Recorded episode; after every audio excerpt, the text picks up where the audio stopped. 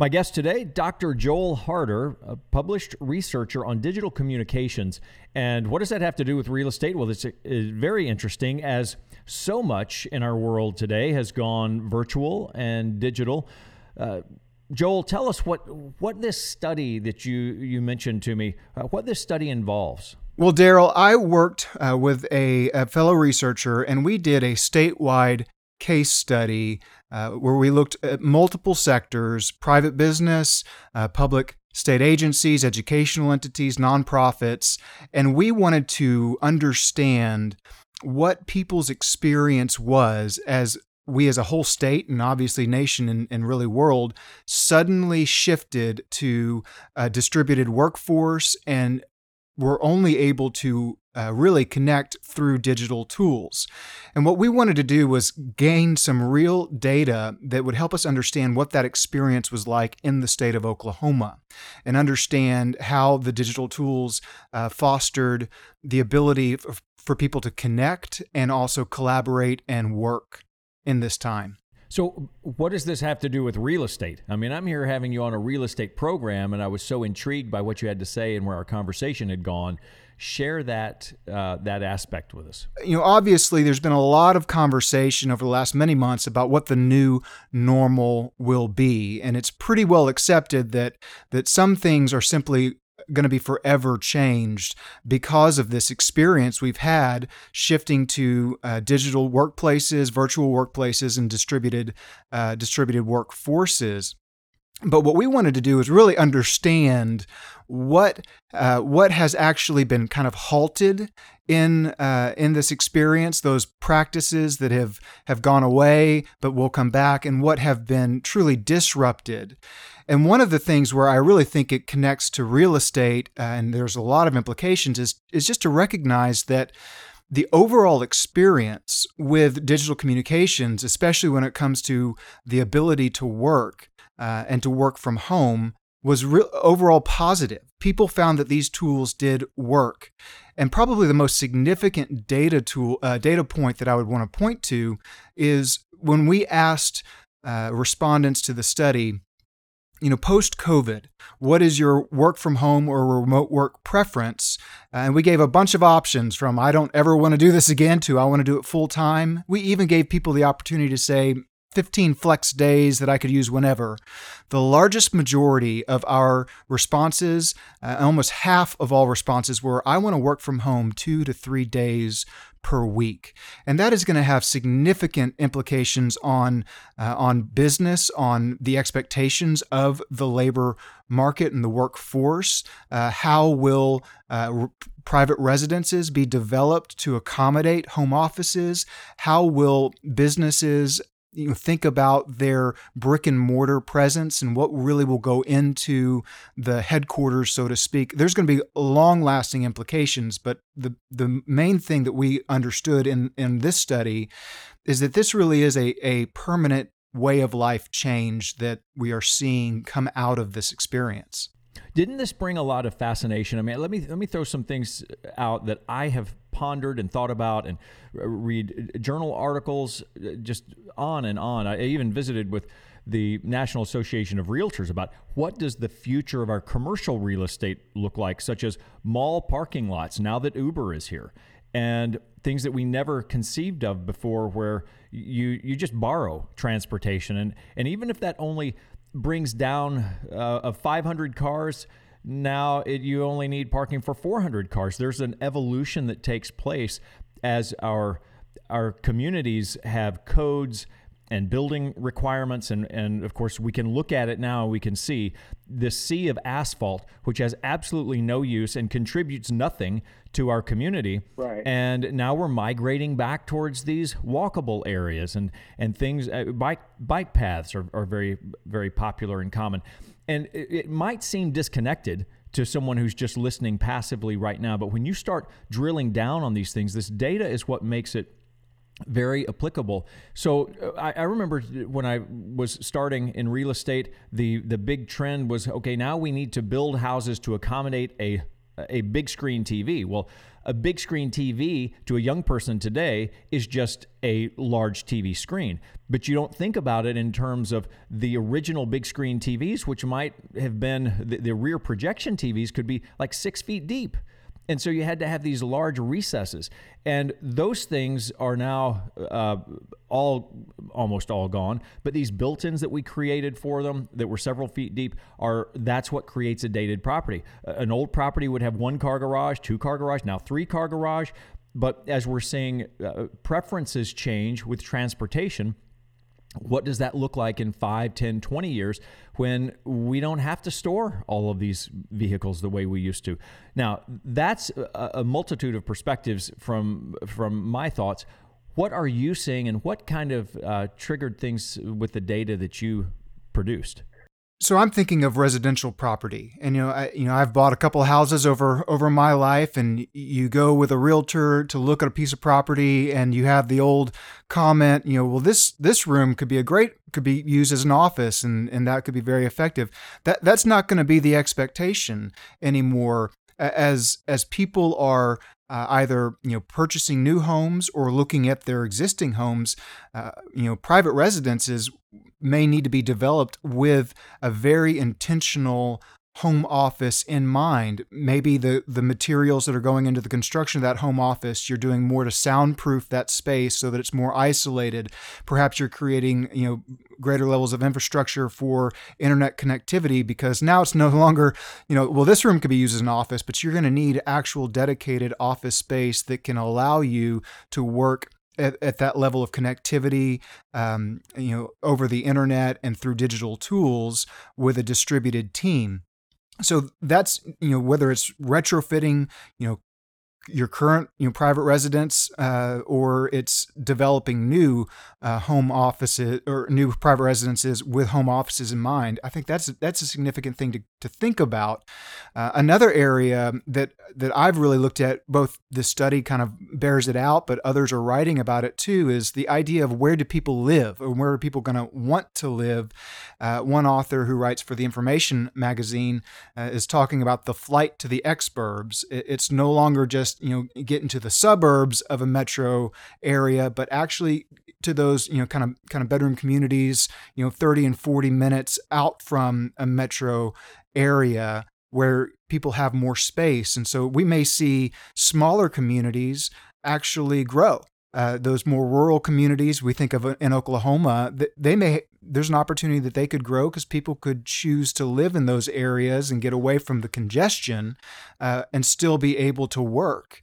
Um, when I think about the actual commercial real estate property or businesses and organizations, uh, a lot of thinking needs to go into what do we use that space for? Is it, you know, there's a lot of different ideas out there from collaborative workspaces to kind of open office concepts where you can create, you know, shared workspace and let people spread out. Um, but is the purpose of your headquarters built more around housing people that are going to be actually there working, or is it uh, with an intentional thought to how are we going to house sensitive data or or uh, proprietary information to maintain the security of of our of our data for our work and our company uh, rather than providing office space. Well the real key to me that I that I hear is, is where that where people go when you're talking about did you call it exurbs it was the an, an author with the information magazine. Called it the exurbs well th- where people can go and I see this now just on a daily basis selling homes the question is what kind of internet services are available at this location when especially when people are getting outside of a metro area and or outside of the city. And if if you have high speed internet, then you're on the list. If not, somebody who works from home and especially needs any kind of uh, video conferencing, they, they can't choose your house. As much as they may love your house, it may be a great price, they simply cannot work there.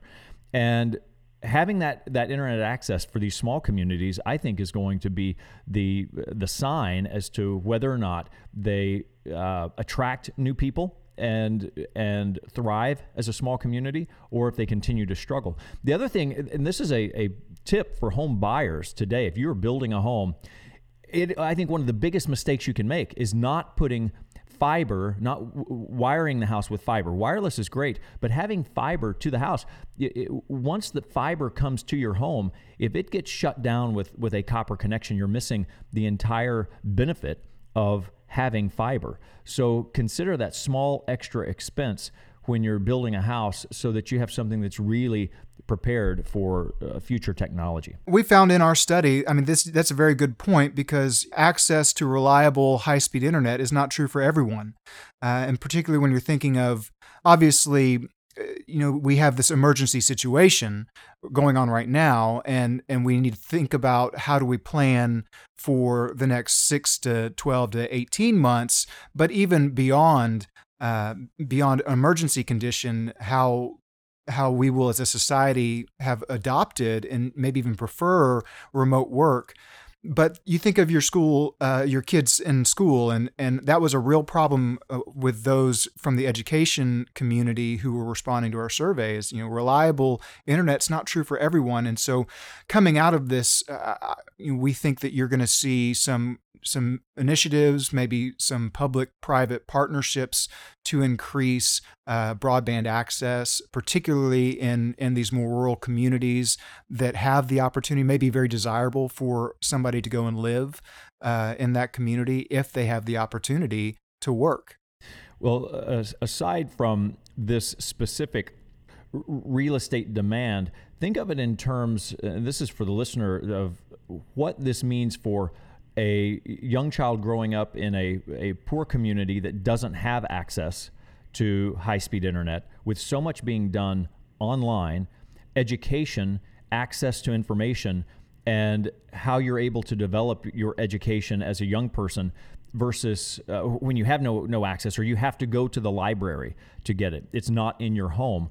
And you take that to a, a an extreme of a more affluent home that has that can afford the expense. I mean, high speed internet can be very expensive, and that is um, that is our new library system. That's the that's the access that we need to to prevent this disparity between our poor and affluent in the same community. And I don't know the best way to uh, to express that at, at this point, but I, I, think maybe I've made my point clear. And Joel, maybe you can help me with that. That's part of the equation now. There's no doubt that uh, access to technology is going to be uh, one of the indicators uh, about that, that will separate, you know, and and you know broaden the divide between uh, those who are successful and upwardly mobile and those who are who are struggling in our in our society. And that's why I think that there's going to be a lot of of of work done in this area over the next uh, few years,